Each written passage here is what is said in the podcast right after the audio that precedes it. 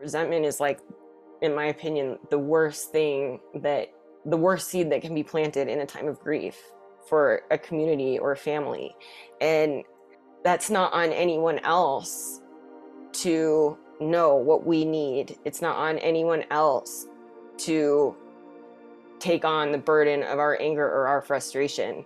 But that container to express it in a, in a safe space is required to let it go. So we're not carrying it forward. And so I, yeah, it is just like such a balance of like making sure that we're doing that so we're not carrying the weight of those things, but not letting that be consume our experience of the gift that is in front of us that we're moving forward with. Death is a vital part of life. It initiates us into change. It is inevitable. We face our fears and enter our death portals, shedding old skins and ways of being, grieving our losses, and re emerging anew. I'm Ellen Wong. I'm a storyteller and entheogenic death companion. I invite you to enter this portal of discovery with me, and together, let's break our fearful silence and uplift our stories of death and grief so that we can all be inspired to live our lives loud.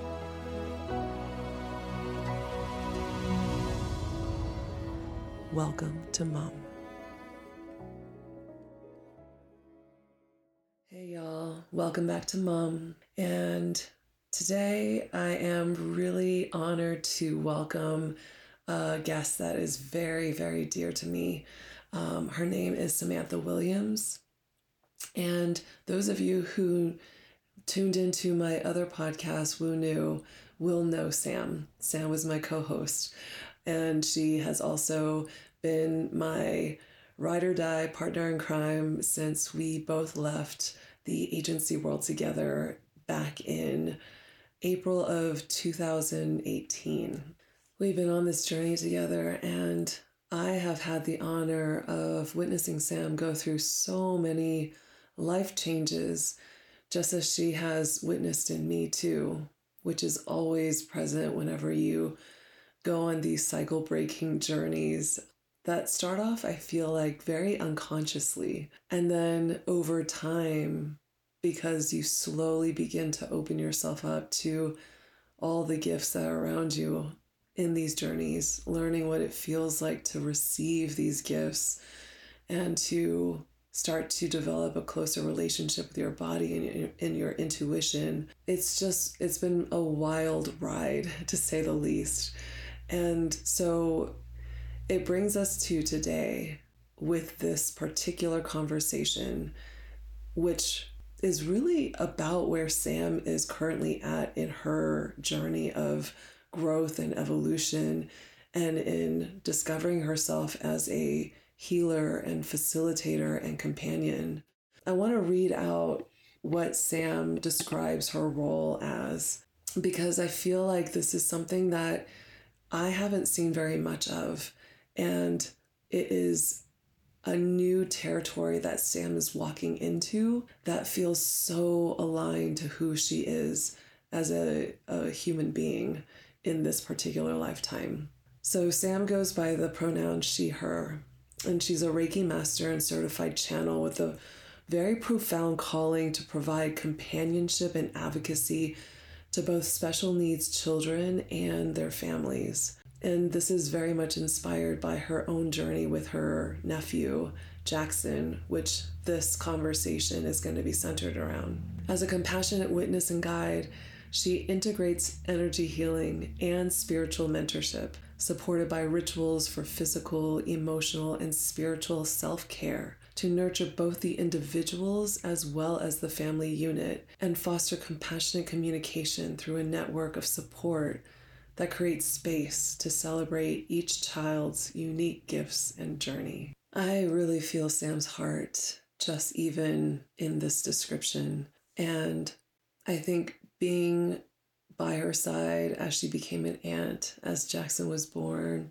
and witnessing her stepping in to support Morgan and Ben, her sister and brother in law, as they navigated becoming parents for the first time, and then also witnessing what they were experiencing as Jaxon began to have seizures. That I think, again, just witnessing Sam really stepping in to support her family through a really difficult thing, not knowing if their child was going to be developing in a way that our society deems as quote unquote normal.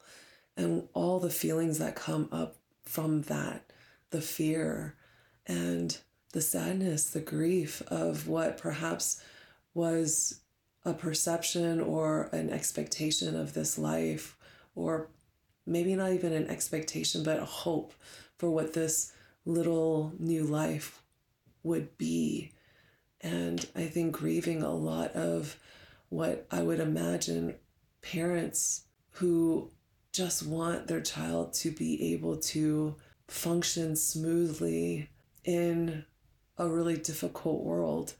Um, just honoring the grief that comes from that when your child is given these special circumstances. I know some of you, maybe many of you, either have a special needs child of your own or know of a special needs child.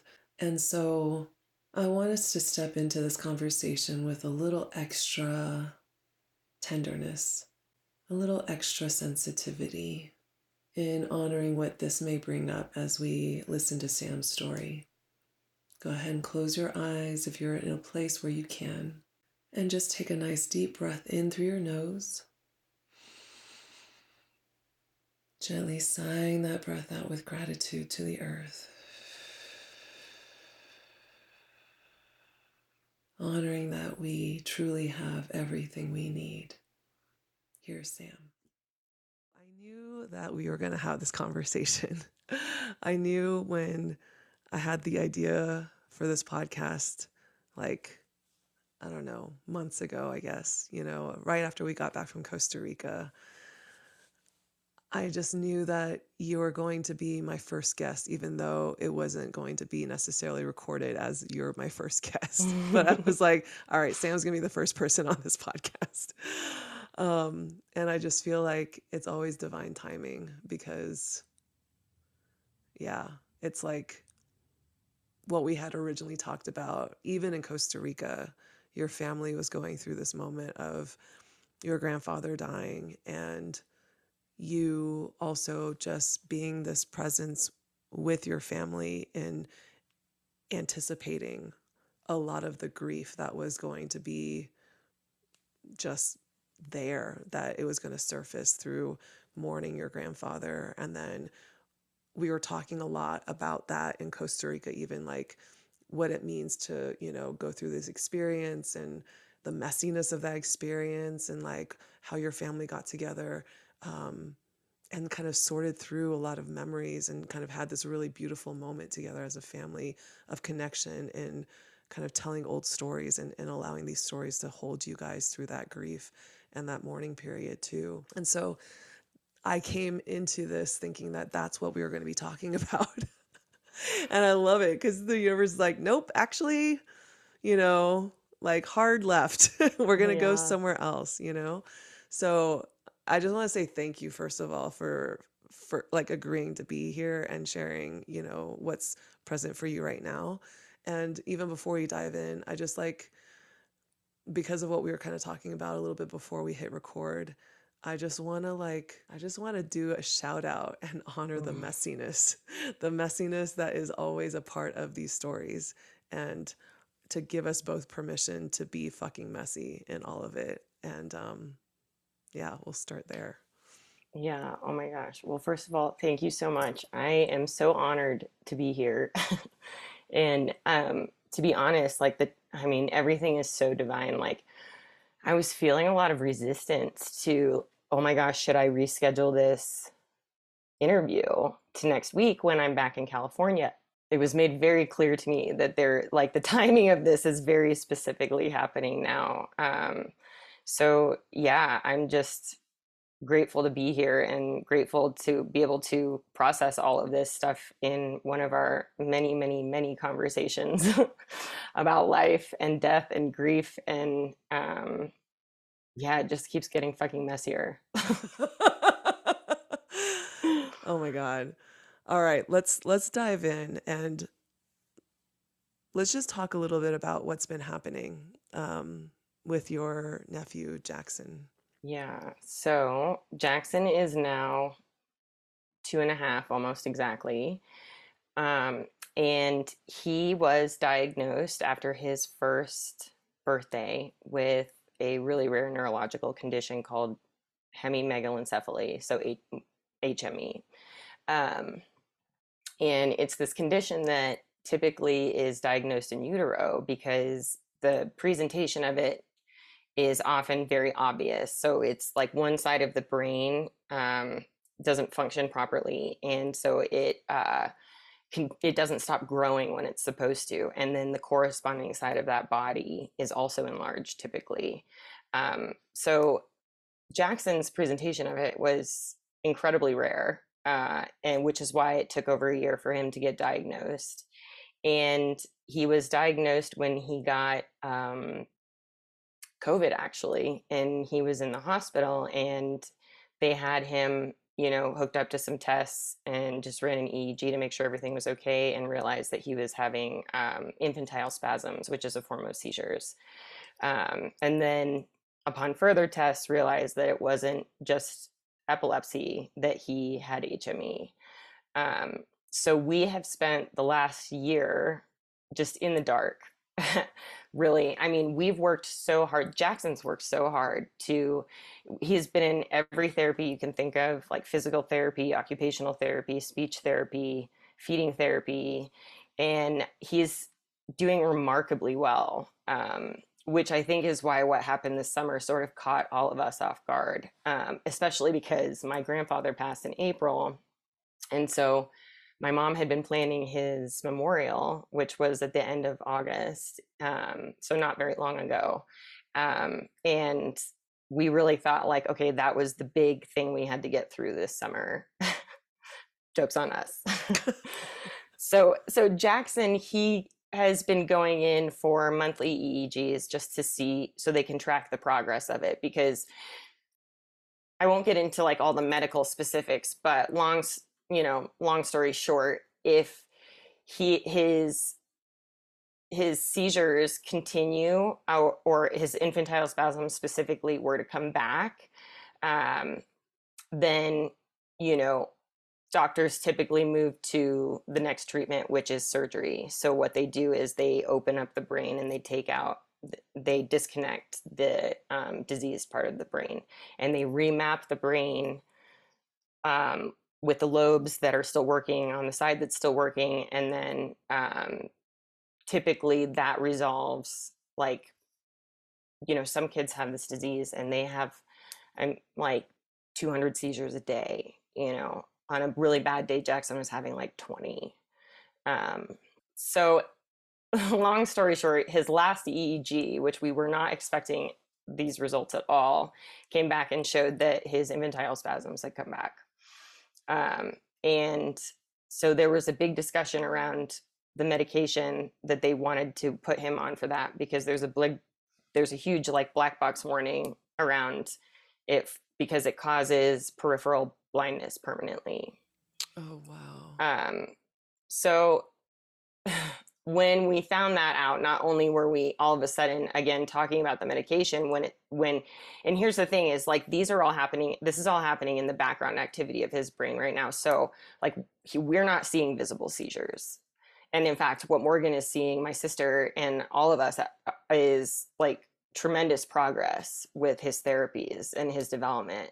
So this really caught everybody off guard. And um you know all of a sudden surgery was back on the table and now it just like everything has been there's like just a huge rupture in everything that everyone is is, is experiencing and they um, reached out for a second opinion. Actually there's a team at ucla that specializes not only in hemispherectomies but hme but again this this condition is so rare that even the team that specializes in it has only seen 55 cases in the last 30 years. Oh. So you really, it's just, there's so much unknown around what is next. But when they did look at Jaxon's test results, um, you know, their team recommended something completely different than the team here in Denver did. And they, you know, they were saying children who have HME with hemi-hip specifically, um, typically the medication tends to just be like a band, temporary band-aid and then the kids fall behind again and then you know so it's better to do the surgery sooner than later. And they recommend actually like the doctors here were like we won't touch him until he's had two failed medications. And they're very they're a little bit more old school um, and the doctors at ucla are a little bit more aggressive in like considering surgery as an option. Um, so they also happened to mention to my sister and and my brother-in-law when they were talking about it that um, typically they recommend trying to get the surgery before the child turns two because then they have a higher chance of recovering all their functionality um, and jaxon's two and a half now. Oh whoa. So yeah and this all happened as of last thursday and like i don't even know it's tuesday today. So in like five days the last five days with this is what we've been processing um, and like the the medical the medical piece of it i don't think is so important other than just to give everybody a background of like how many moving pieces there are that everybody is navigating right now but um it's just like more an illustration of the insurmountable uncertainty uncertainty in this situation um and so when this happened i really found myself just sitting with everyone in the family and just like holding this container for them to offload their fears and what they're grieving and um, you know all the things that come through so so long story short again now he is in the next two to four weeks they're going to be flying out to la and i'm going to be meeting them there and the team is going to do a whole nother round of tests there and then they'll come up with a recommendation on how to proceed forward. But at the end of the day we're talking about brain surgery on a child. Like there's no guarantees one way or the other. Um, you know and it's like that piece of it i think has been the hardest thing for the family for our whole family to grieve. Um, and honestly it was just a lot of sitting with and like trying to process you know i think um as a mother my sister was devastated not only because of now these this path forward that we're considering but also because you know that there was a lot of like heaviness to uh, like a year ago i followed the doctor's recommendations and we did what we thought was best and now here we are having this conversation where should we have done this a year ago? Like how could you know? Right right. Um so that sucks. Yeah. That really sucks and like it was interesting because i like when i very first found out i was just sitting outside and i was thinking about it and i was like we worked so hard. Like he's walking now as of just this summer and we're and you know and he's not talking yet but he's communicating he's using baby sign like his progress is just rolling forward um and we worked so hard waited so long to get to the point where he could walk and in essence he's going to have to learn everything all over again um, with this surgery. So Morgan and I both had this moment where we were like, oh my God, we worked so hard to get here and now we're going to do it again. Except now, this time, he's not a little baby. He's two and a half feet tall and he weighs 30 pounds. Like, um, so it just was like, you know, there's the uncertainty, there's everyone in the family processing their own grief differently. Um, some of us more able to speak about it than others. Some of us not able to say the right thing. Um, you know, like just because, you know, my parents, we just went through this whole process with my parents and my grandfather's memorial. And I, you know, I was having to, I sat down and had conversations with my mom, like, hey, like, how's your heart today? How are you feeling? And just like, there's a lot of expectations and projecting on everyone else and like judgment about how everyone is handling their own grief that is sucks it just fucking sucks um i sent you you posted that thing that article um about the wisdom of uncertainty like literally when I was sitting outside having like thinking about like, oh my God, we're gonna start, we'll be starting at the beginning again. Um and like it just was this this beautiful, beautifully written article about how if we allow ourselves to open up to what is unfolding in front of us and we stop just only focusing on the results, like there's a freedom and a peace in that. Um, which I think is like honestly it feels like that's where i am and i think i'm even having guilt about having that um because like i know whatever direction this unfolds is jaxon's path is where he's meant to go.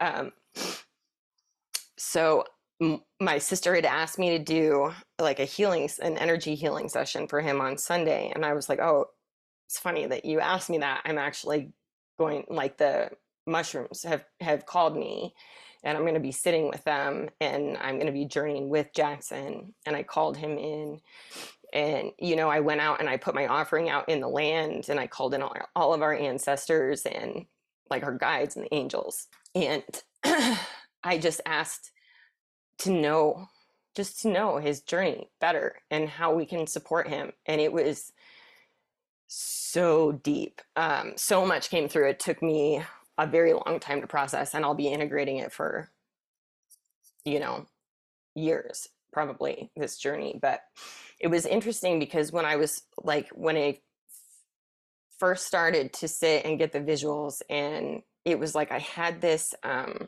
like this pull on the back of my the bottom of my left rib cage and it was like an emptiness like like a void and when i and when i really tuned into it it was like this feeling of just wanting things to be any way other than they are mm-hmm. and like i could feel that my energy in that certainly but it was so much of the family you know it was like everyone in our family the whole group um, and I just sort of sat with that and I was like, yeah, it was, it was like a, and I thought about it for a while and I was like, this is, this isn't like, oh, I wish things were different. This is a feeling of like, like, like a wanting for just a craving for something other than it is, but not like a need because there's also this sense of acceptance of like, okay, this is where we are. Mm-hmm. Um, and then it was really profound actually because it was like I could feel I felt like we were all sitting around this puzzle at in one at one moment and you know this is all still tuning into that energy that I was feeling in on my back and it was like all the pieces of the puzzle were coming together and there was just one piece left that hasn't gone in yet and it was like everyone willing and pulling and trying to draw Jaxon over to finding the right piece, to putting the piece in and completing the puzzle, like whatever that is. You know, it's like check all the boxes of your development and, you know, go through this path, like what is normal, mm-hmm. right? Mm-hmm. Quote unquote normal, even though, like, now I believe I don't even, I'm like eliminating that word from my vocabulary. um, and at the same time, I could feel Jaxon like to the front right of me. And when I tuned in with his energy and I connected with him, it was like this. I don't even know how to explain it because, like, there's a video you can Google uh, or, or you can watch on YouTube of fractal images, and it's like a 10 hour video of like, that's what I see in visuals a lot when I'm journeying with the mushrooms. But those images are three dimensional images. I could see Jaxon's frequency in these like sacred geometry patterns and fractals in five and six dimension dimensional images. And they were like immutable and like glowing and glorious and constantly changing. And he was just like this waterfall of these like incredible frequencies and colors and lights and just like this just magical gift to the world. And um and I realized in that moment that it was like, okay, we're over here talking about a fucking puzzle. And like Jaxon's playing chess. but he's not even playing chess. It's like so much bigger than chess. He's like he's he's like living in a five-dimensional, six-dimensional world, experiencing things in this reality with us that we can't even begin to wrap our minds around. Mm. And it, it was like I could feel that in trying to really just will him back to completing this puzzle, what actually was happening is we are getting distracted from like the gift that is this incredible child in front of us and his experience no matter what direction they choose to go with this surgery is so far beyond ours in the best way. And like, there was this point where I could really feel like I felt almost trapped in my body. Like I felt like I was inside this like cube and I couldn't move and like this deep frustration and realizing like, like there are going to be a lot of moments like that for Jaxon in the coming year mm-hmm. and maybe even the coming couple of years. Mm-hmm. Um, and like it's our calling to be there for him to take the tools and the information that we learn from the doctors from the therapists and customize it specifically for him because not only is jaxon looking at like okay his brain is going to be potentially remapped to make it unique from anyone else's in the world but beyond that even more so he won't have those those more predictable patterns and neural pathways that other ch- other children do who go through this surgery because of his diagnosis specifically. Mm-hmm. and so it will like nothing in his brain will be like anyone else's he's a in the world in the universe which is his superpower. I mean, his brain is already like that, but and there was this point where I realized, like, okay,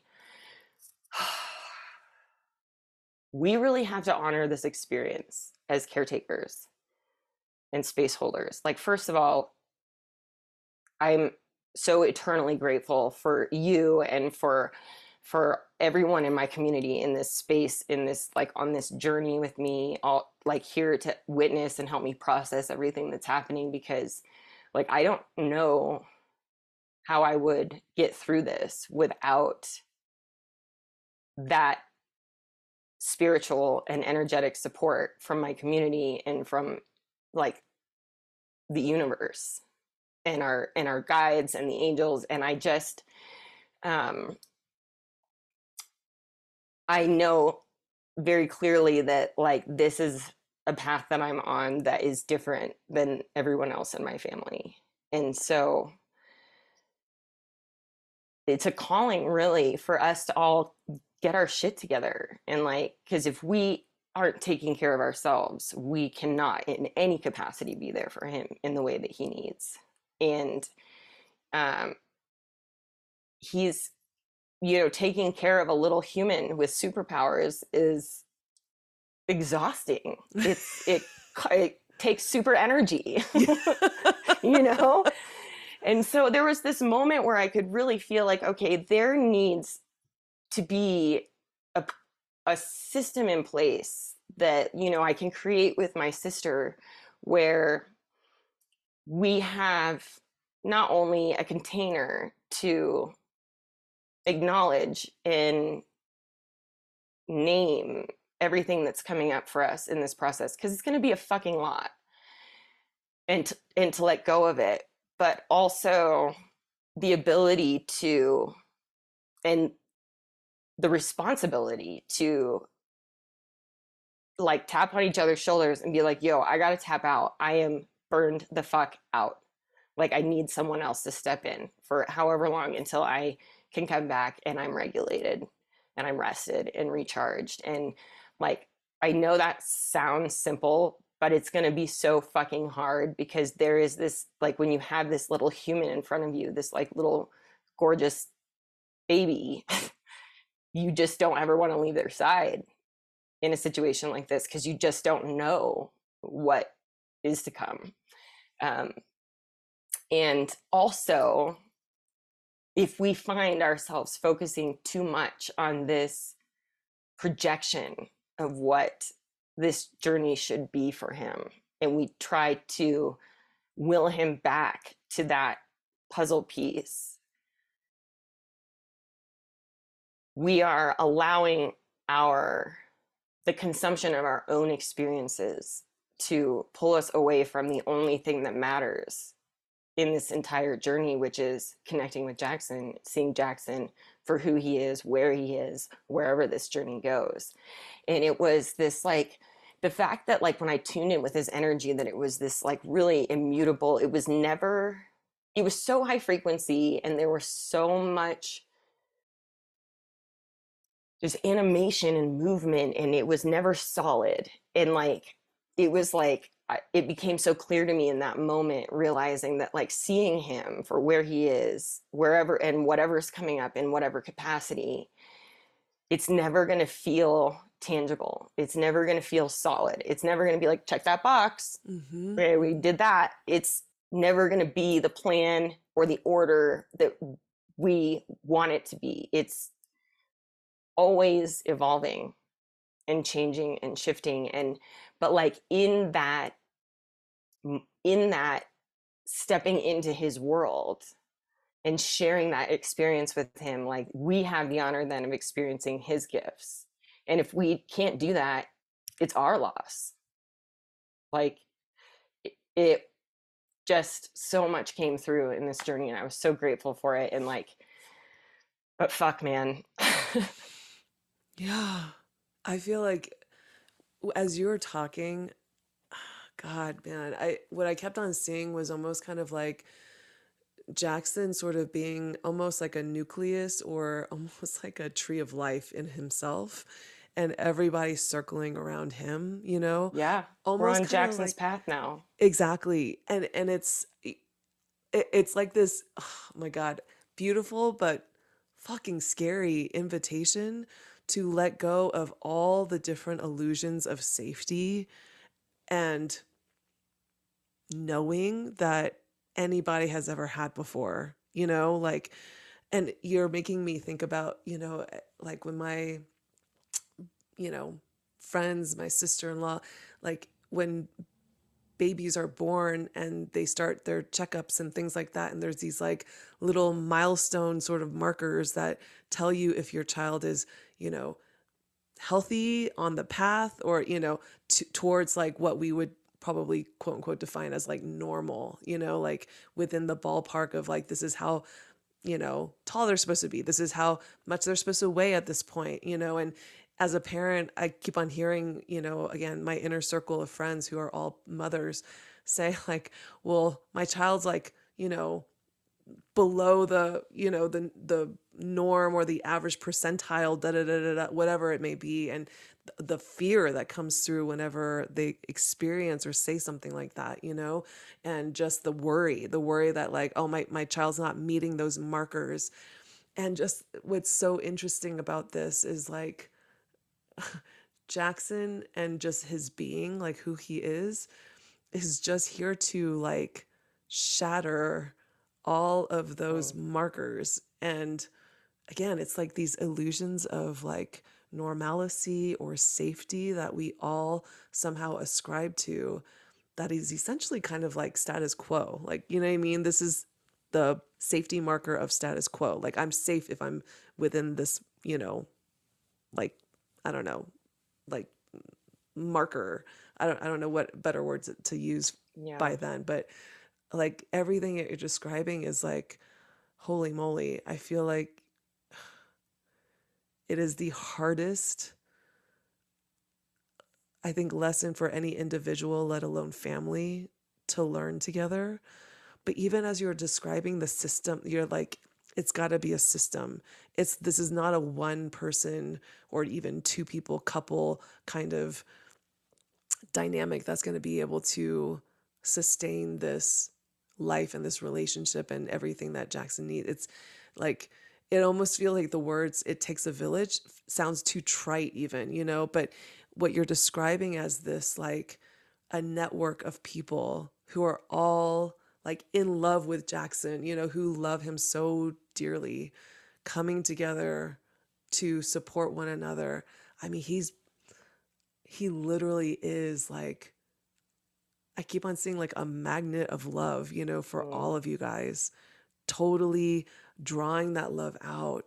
And it is it is through the grief. It is it's the grief is like where that love is shown, you know? And so just even what you were saying, like you're the need for each of you guys to hold each other and especially some of the older generations like your mother and you know maybe even your dad um, holding them through their grief because i think the the wounded response is to blame and is to be in judgment and and to like not feel you know, because it is so hard. It's so painful. If you're in the midst of a life transition, a death portal, I'm talking to you. Congratulations on your initiation into a big transformation. I created my Death Rebirth Mentorship Program to companion you through this death portal, shedding relationships, careers, patterns of behavior, aspects of your personality that no longer serve. For 13 weeks, I walk right next to you as you learn to be with the sensations of your body, facing your fears, your wounds, your anger, shame, grief. You learn how to befriend and soften your inner critic. You discover the root of your scarcity, your fears of abandonment and failure you release the unresolved charge from ancestral and developmental wounds. You start to see the signs and nudges from the universe, the unseen, nature. You suddenly realize you are never walking alone. You begin to hear your body's messages through sensation and emotion. You become your inner child's BFF. You become whole again you recognize your gifts and begin to realign to the values of your infinite and essential being. You get clear. By bravely walking through this death portal, you develop a trust and a belief that allows you to fully surrender into your most easeful, powerful expression of you. Go to tripwithellen.com and sign up for a free discovery call. Listeners of Mom get $250 off if you mention this podcast during our call. Thank you for the honor of witnessing, companioning, and guiding you through this death and rebirth. Yeah, yeah. Everything you're saying is a thousand percent like just I feel like that's what I'm constantly thinking about these days. Um, and I can't believe six weeks ago I was like, yeah, I'm on my way back to California. I'm just gonna like coast there until December, blah blah blah. Um, but you know, it's so interesting too because with that, like, I can feel already that one of the hardest things about this process for everyone is going to be the communication around what Jaxon needs, what's best for Jaxon, and you know as his parents what more my sister and my brother-in-law need and and because you know we got this news and then when we found out okay like the evaluation we're going to go get the evaluation done you know my parents were like well, we'll go with you we'll go to you know we'll fly to la quinta and we'll just be there on call if you need like but i was like there goes my alone time well, you know, and Ben and my brother-in-law's parents, his they wanted to be there too. And Morgan was like, Yeah, I totally understand that. But then she was like, Okay, wait. All of a sudden she was like, Whoa, this is too much.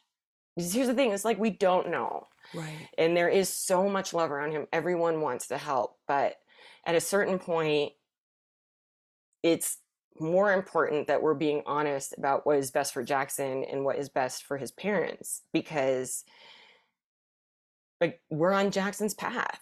This is his journey. And so, you know, I I had a conversation with my sister about like all right, let's take some time, take a few days and really sit and think through like all of the scenarios that you can think of in going out to California because you know it's like okay they might do the test and then just stay and do the surgery. They might do the test and then decide to have the you know the surgery conversation later. They might do the test go home schedule the surgery in you know a month or 6 weeks and then come back. And i was like really just think about those scenarios and having the family there and then you tell us what is the most le- what is the least stressful for you? Mm-hmm. and we will all accommodate accordingly and i had the same conversation with my parents and i was like yo because you know they're so they jump in so quick like i'm gonna be there I'm gonna be, it's like time out dude. This is not about you. This is not about me. It's not about what we want. This is about what morgan and ben need what is best for their family and what is going to be best for jaxon and so we will accommodate accordingly to what they ask for and should things change, knowing things will inevitably change, we will be available when they need us, where they need us. And that is the best thing we can do for them. And if that means, you know, they're maxed out, they can't have these conversations anymore with the rest of the family, and they need two days of not talking to us, they get fucking two days of not talking to us.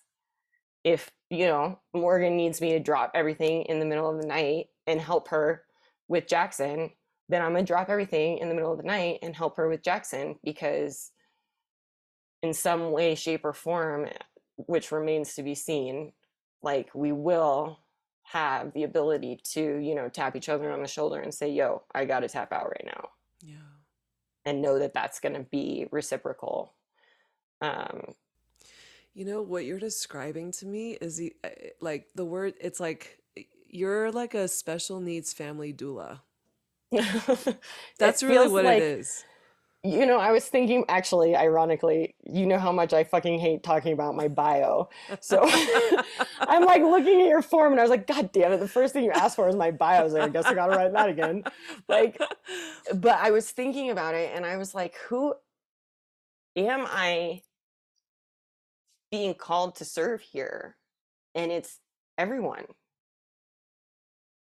in like the best way possible but it it really is it's like there's the illusion that the things that we do don't affect the people around us and our loved ones especially in times of uncertainty like this is fault it's so false like everything we do affects one another and so like really i feel like i'm like the image I'm being shown right now is like like a black widow, like pulling a web together, but they don't spin those, you know, those circular webs. They do these triangle webs that come down and they connect to different point. It's like everyone is a nucleus, right? My parents, my brother-in-law's family, Morgan and Ben, and it's like I'm weaving this nucleus between them. Um, and it, yeah, it does feel a lot like that. and it really can only be you.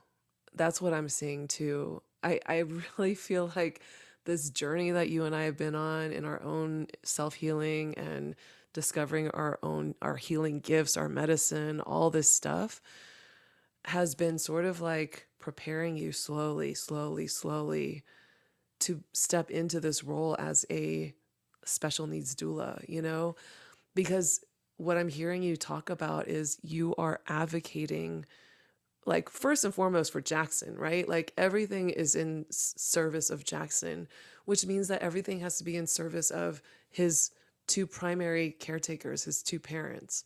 You know, and everybody else becomes kind of like part of that support system but secondary and having to navigate the tendencies that we all have when we are in fight or flight in survival mode in our wounds you know freaking out because it's not it doesn't feel safe and it feels like everything's blowing up and we're terrified that we we may be losing this you know beloved family member you know all the things right? All the scary storylines that fly through our heads that cause us to say things that end up we that we end up saying or like showing up in ways that are perhaps you know very myopic and just in our wounds and not necessarily supportive. So being that advocate is so important. And also, I think just even going back to something that you said about like this very much is like the grief, like and and your relationship to the universe, your relationship to all of this. I mean, it speaks very much to all the work that you've done already,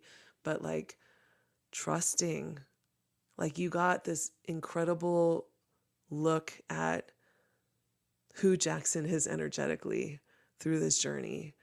And it surpasses anything that you've probably ever witnessed, that anybody has ever really witnessed. He's like, I, I, the word prototype keeps on wanting to come through. He's a prototype, you know? He's like a new kind of little being. Like, yes, he's human, but it's like he holds energy differently than anybody else. And so there is, I don't know, I think there's there's always this this tendency to fear that because it seems quote unquote abnormal. And yet what if he has progressed beyond where all of us are, you know, in yeah. some way. Yeah. And we just don't know it, you know?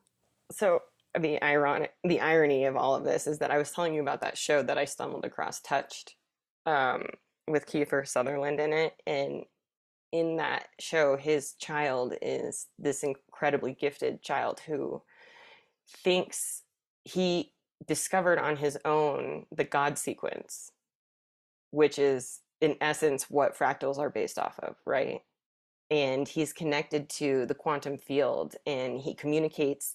He, you know, at the beginning of the show, he's 11 years old and he's never said a word, but he communicates with his father through numbers because that's how he sees it. He's so advanced, like that he sees the quantum connections between everything.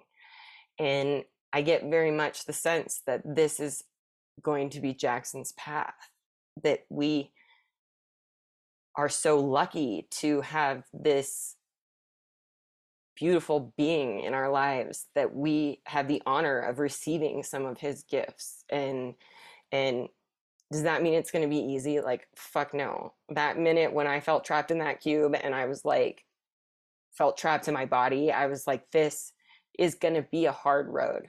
Like, make no mistakes about it.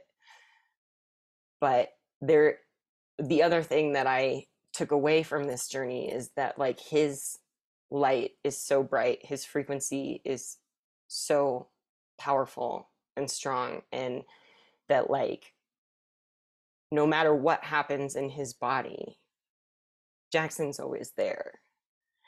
And I know like a very real part of this experience for everyone is like, okay, if you have a child or any loved one who goes through a brain surgery, there's a real risk of like their personality changing. And so, in a way, it is this like very tangible death and rebirth, right? But also, like, I know in my soul that he's always there. He's his essence will never change. Like his gifts will never change. Like even if things physically change for him, like this is his gift to us. and it is up to us to like help him build the bridge between this this experience this beautiful incredible expansive experience that he's going to have in this world and this 3d world that we know that's so limited um and it's going to take a lot to figure out how to navigate that but like what an honor to be able to know someone who can share so, like a little piece of that with us in a way that we even in the most powerful experiences will never be able to fully experience in this life the way he does Yeah. I feel like in so many ways he's kind of like the little invitation in this little tiny baby body for all of you guys to like let go and shed what I don't know, I, the word like dying to normalcy, like dying to what is perceived as like a quote unquote healthy normal life to open up to something that is even greater, you know? And I don't know, it, it's like you're actually making me think about death in a whole new way when it comes to these like deaths that we experience in life, like life transitions and things like that. It really, all of it actually is a death to what we perceive as normal.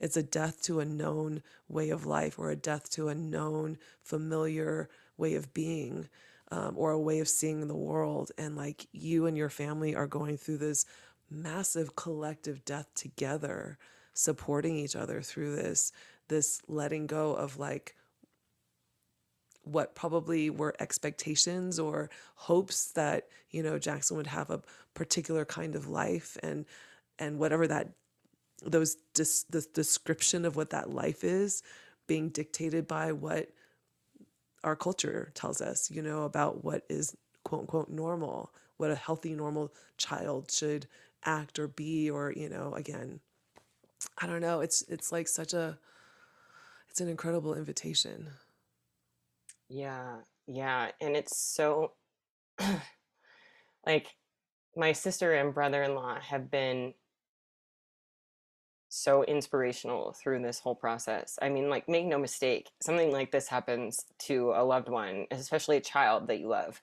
And like every adult around them is trigger city. Oh God. Oh my God. Like, I can't. The know, opinions, like- I'm sure, are like flying.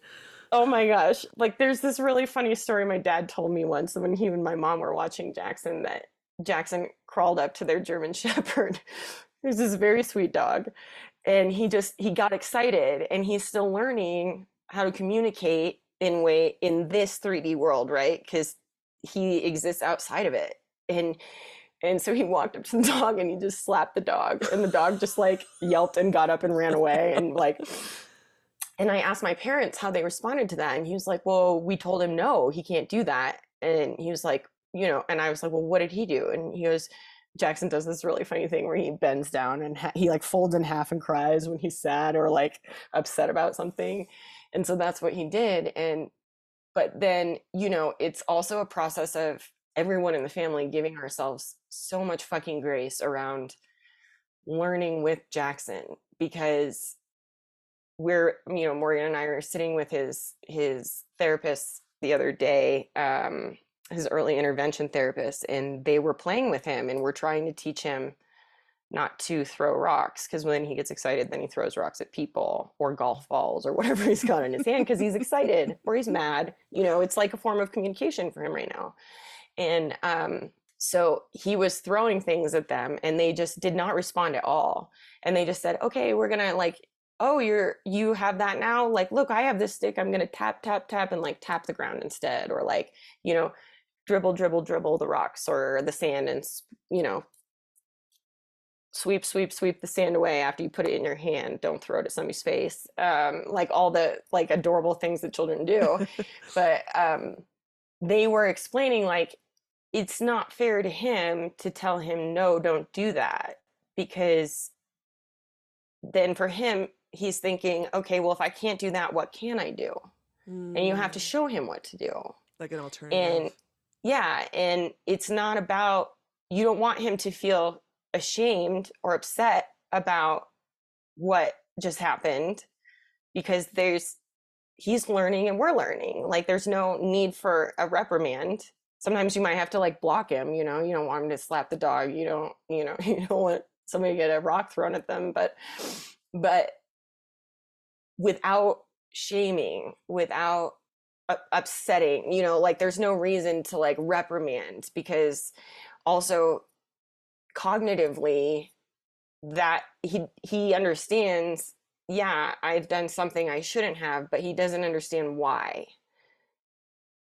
Or you know like make that connection and so like we're learning as much as he is along with him and just the there's so many places where you know like honestly i'm so grateful for his therapist because we've had some bad therapists but we've had some really incredible therapists you know a couple of them eh, who have really just been a guiding light for us in this process. And the thing the amount of information that they've taught us and like just the way i see the world now is completely different in the way i see children interacting with the world and playing and developing like things that I never would have known before. And like just remembering that, like, yeah, we're not always going to fucking get it right for him because there is no path laid out before us. This, he, like, we have to let him guide us. And, you know, that's that it's okay to make mistakes and we'll just correct them. And so, you know, like when I had that conversation with my parents, I was like, tuck that away in my little pocket. And then when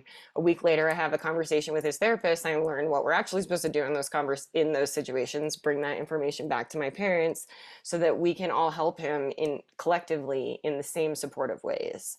And that doesn't mean that my, you know, like I love my parents to death, but they are change is hard, you know. change is hard and i have to like find myself constantly reminding them like you you are comparing this situation to your experience of us being children but we were not special needs children. We were on a different path.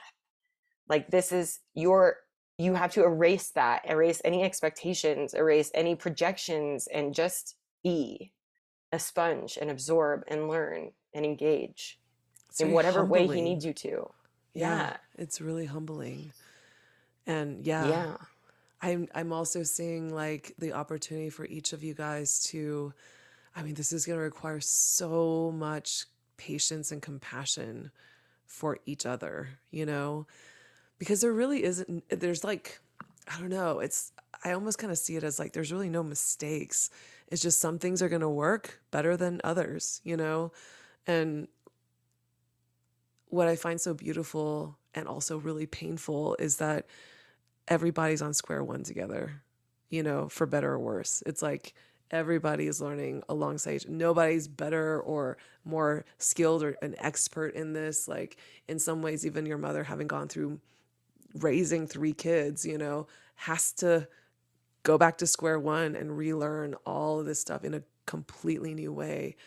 Um, which I don't know. I, I just feel like again, I know there's there's gonna be those like sharp points and like those, you know, really difficult moments, but also how beautiful that everybody gets to support each other in relearning. Like y'all are all in school mm. together, you know? Yeah.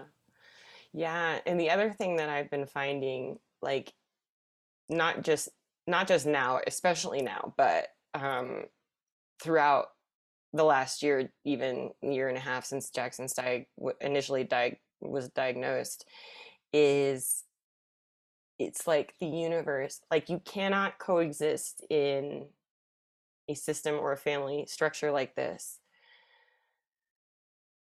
without being able to ask for what you need and ask for help.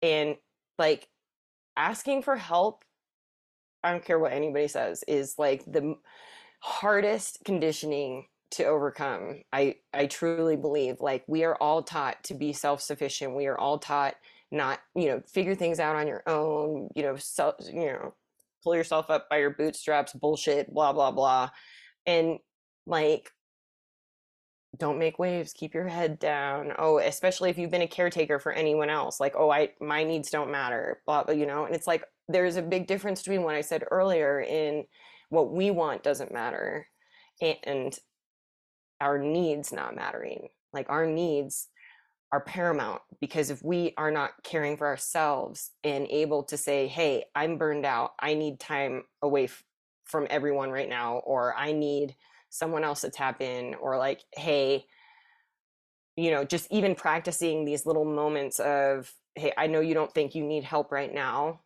but ask for it anyway in something that feels really small even if you don't feel like you need it just to get so that we can like get used to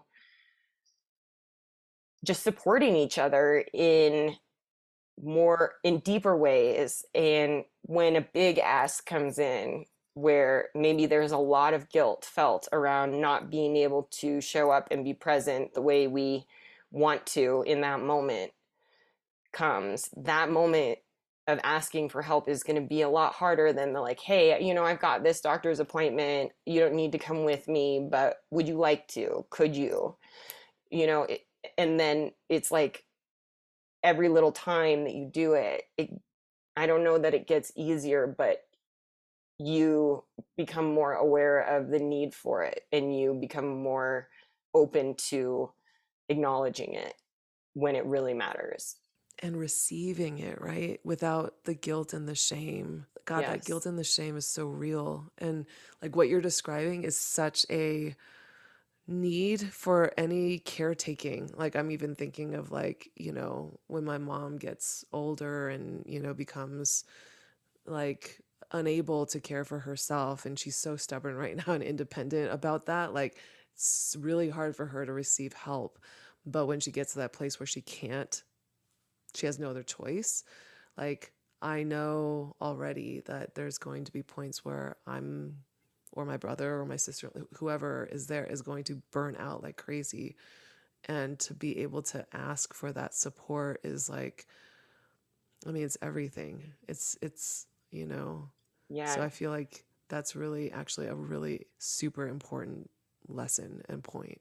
Yeah. And like, again, easy for me to say, really, really, really fucking hard to do, especially like, we find I find ourselves us having these conversations with um well I I should say I find myself having conversations with my parents sometimes where it's like you know I notice my mom is limping or you know her back is hurting or whatever it is and it's or her shoulder is sore and you know we ask her to take it easy but then in response to that instead of taking it easy she doesn't talk about it.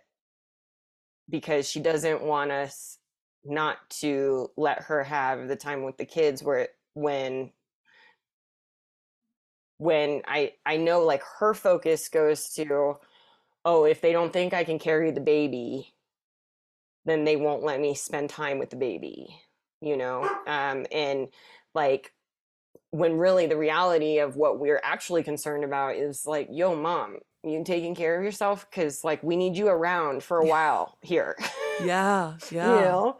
And we need to make sure that like you're okay too. And it is, an incredibly difficult process with everyone to learn to ask for help um, or acknowledge when they need a break. But with, I think, my parents' generation, especially, like, you know, I've seen Morgan and Ben, they're, again, they're such an inspiration. They've done incredible things. Like, their strength and their resilience through this has been like nothing short of remarkable um, and really profound. And like all these hard things I see I see little changes all the time when I'm with them of these like active, beautiful forward steps that they're taking, knowing that they're doing it for Jaxon. But then my parents are like one step removed from that, right? And so it's a different conversation with them. And it is, so it goes, does kind of go back to like the whole, like a special needs family doula. Like, yeah, because multi generational. yeah, you, the, the conversations aren't the same and and that conditioning and that trauma it is man, especially for our parents' generation, like that shit runs deep. Oh my God. Yeah. Yeah. And in some ways, I, you know, we kind of have to give up the them fully letting go of their trauma sometimes, you know what I mean? And just meet them where they're at and Yeah. allow them to be in their wound, you know, Yeah. and and it becomes almost like an act of self-preservation too to like see the little wounded child that they're acting from or that's still within them and say, okay, you know, like I can love you and let you kind of say and be and act in the way that you need to instead of like freaking out the way I have a tendency to whenever like I'm with my mom, you know? Yeah. Yeah. yeah there's i find myself doing a lot of that and having a lot of conversations with my sister and brother-in-law too around like like something will come up and it'll you know i'll hear like i don't know what it is. I'm just seeing red every time i talk to mom you know and it's like okay yeah i totally get that. Here's what i'm observing. Like you need to give yourself space. Like i need to have a conversation with mom. So that she is like allows you that space and takes that step back while not taking it super personally but also you know it's like that's always the place where it's like what seed are we going to plant? Hey mom this is like this is why these things roll out this way. Let's try navigating it differently this here. Let's try navigating it differently there. You know like at my grandfather's memorial there was a moment where she was really frustrated with everyone after we first got there. And my dad and my mom and I were sitting in the room together. And my dad said, You're mad at me because I'm not doing what you want me to do, but you're not telling me what you want me to do. So I'm in trouble either way. And so we just sat down and I and I was like, okay, this is a really good time for us to just like we're just going to listen. We're here as support. Mom, what does help look like for you? Oh, that's beautiful. Let's articulate this. Let's get really clear about it so we can show up for you the way you need us to right now. And like finding the words is so much of the battle. Yeah. Oh my gosh. It's like not it's like a muscle that's never been used, Never. you know?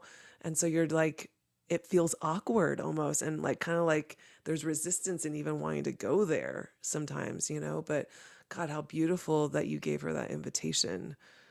That I actually have to remember that from my own mom too. Like yeah, there's just so much there's so much compassion that I'm witnessing in you being literally in the middle of this constellation, this family constellation, each of which has their own needs. But Well, trust and believe I am not always as gracious as I want to be. there were times where I walked away from my parents and I was like, Whew, I really got to sit with that for a minute because holy shit was I triggered. I mean, this is also why I appreciate our relationship so much because that's just real, you know? Like, Yeah. You're not going to show up the quote unquote perfectly. You know, you're not going to show up with like full on just like chill grace, like every single, mo- I mean, no. There's also things that we're learning through these situations too, you know? So, Yeah. Yeah. And sometimes, like, a place to express that anger or frustration is actually what is required a container where it's safe to do that without like blowback and projection and you know resentment because if we don't express those things that is what builds resentment. If we don't ask for what we need that does also builds resentment. And so like in you know resentment is like in my opinion the worst thing that the worst seed that can be planted in a time of grief for a community or a family. And that's not on anyone else to know what we need it's not on anyone else to take on the burden of our anger or our frustration. But that container to express it in a, in a safe space is required to let it go. So we're not carrying it forward. And so i yeah it is just like such a balance of like making sure that we're doing that so we're not carrying the weight of those things but not letting that be consume our experience of the gift that is in front of us yeah. that we're moving forward with. Yeah. I feel like that I'm actually going to sit with that for a little bit because you're so right. It's and this is such a timely conversation too, you know, like as I feel like we are in a moment of big transition in the collective, like there is a lot of grief that is present that is unnamed, you know, and in the not naming and the not feeling and not expressing, it's completely unresolved. And yeah, that shit becomes a cancer. Sometimes yeah. literally so, you know. Yeah. So uh, I can't thank you enough for sharing all of this. Like, in the spirit of this podcast, there are five questions that I would love for oh us God. to end on. Okay. and rapid I just, fire. I just feel like there's just such there's so much medicine that you delivered in sharing everything. So I just I can't thank you enough. Like especially just how to manage multi-generational grief that's yeah concurrent. Like Yeah. I mean, thank you so much for giving me the space this container to process and integrate even like what I'm going through because you know on the flip side of it as someone even on the journey and like there I know there are many people who may hear this transmission who may you know really feel like this aligns with them but like there's a piece that I have around knowing like Jaxon's his essence his frequency his beautiful soul is like always present in there no matter what his physical experience is going to be and that I know whatever direction we go whatever decision my sister and my brother-in-law make about what's best for their families is the right path and we're on Jaxon's path and like that even in witnessing all of the grief in my family and everyone processing it differently like almost gives me a little bit of grief for not feeling that kind of grief like for having this peace and ease around that knowing. But i also know like this is what my whole journey has been for. Oh and like God. this is why i have the gift of that peace and that knowing because i've been practicing for it since we left since we left our corporate jobs you know? Like having no idea that this is what it was what it was all for but now i know. And you holding that is medicine that your family it's like a well that your family each of them get to dip into and have access to you know like god i, I don't even want to imagine what would be happening if you weren't present you know? Not that this is all on your shoulders but everybody has this beautiful divine role to play in this whole thing, you know, and I think you've really named and been able to identify that piece that you're playing for your family too, which is so necessary. Sometimes received better than others. yeah, totally. Which is part of it too. yeah. All right. At the end of your life, what is the final meal that you would want to eat? Mm, some sort of like baked macaroni and cheese. I Damn. love macaroni and cheese. That sounds so good right now. yeah. what song or sound do you want to hear as you take your final breath? My loved ones laughing. Mm. I love that. What is one sensory experience you're going to miss so much on this earth? just the sounds of being silent in nature, being silent around my niece and nephew, and just like listening to them experiencing the world, the animals experiencing the world, and like having the honor of being that witness. I felt that one deep. what is something you want to leave as your legacy for the next generation? It could be an object, a thought, anything an open mind mm. and hmm. compassion to whatever experience anyone else is having without judgment. Like if Jaxon's journey has taught me anything, that is it. Finally, if you could start this life all over again, what's one thing you would do differently? Oh, hands down, I would have moved to California immediately and not waited until my late 20s. I mean, some would say that that's pretty early too, but I hear you. yeah. oh my God. I love you so much. Thank you Oh, I love you so much for being Thank here. you for having me. this is i'm going to be sitting with this for a while because i feel like there's a lot of nuggets in here that i know my situation is very different but it's so it's all applicable it's all applicable to the death and the grief Yeah. yeah thank you Thank you. Thank you so much for listening and joining in our conversation. Mom is produced by Trip with Ellen, with so much joy and so much gratitude for bringing these intimate stories to you.